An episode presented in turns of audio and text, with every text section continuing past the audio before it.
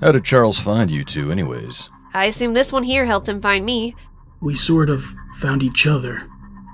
If you don't mind, I'd like to activate the next card. Charles, are you okay? What are you feeling? This one hit harder than the red man. I think the deck knows the potential you have of giving it what it wants.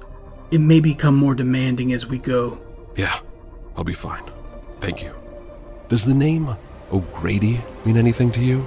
Jimmy and I believe this is a banshee we're after. Another from Irish folklore. These women are harbingers of death, right? You see, banshees don't just roam the countryside looking to go warn people of impending doom.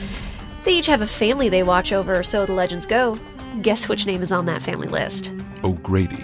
The O'Grady's have capitalized on their banshee since the mid 1700s, a full century before they migrated to the New World. She's not some damsel in distress for your twisted morals to rescue. Either way, she's an entity that deserves more than to be put on display like a zoo animal. And you're so sure of that? All of it? If there is one thing I'm sure of, it's sins and their demons.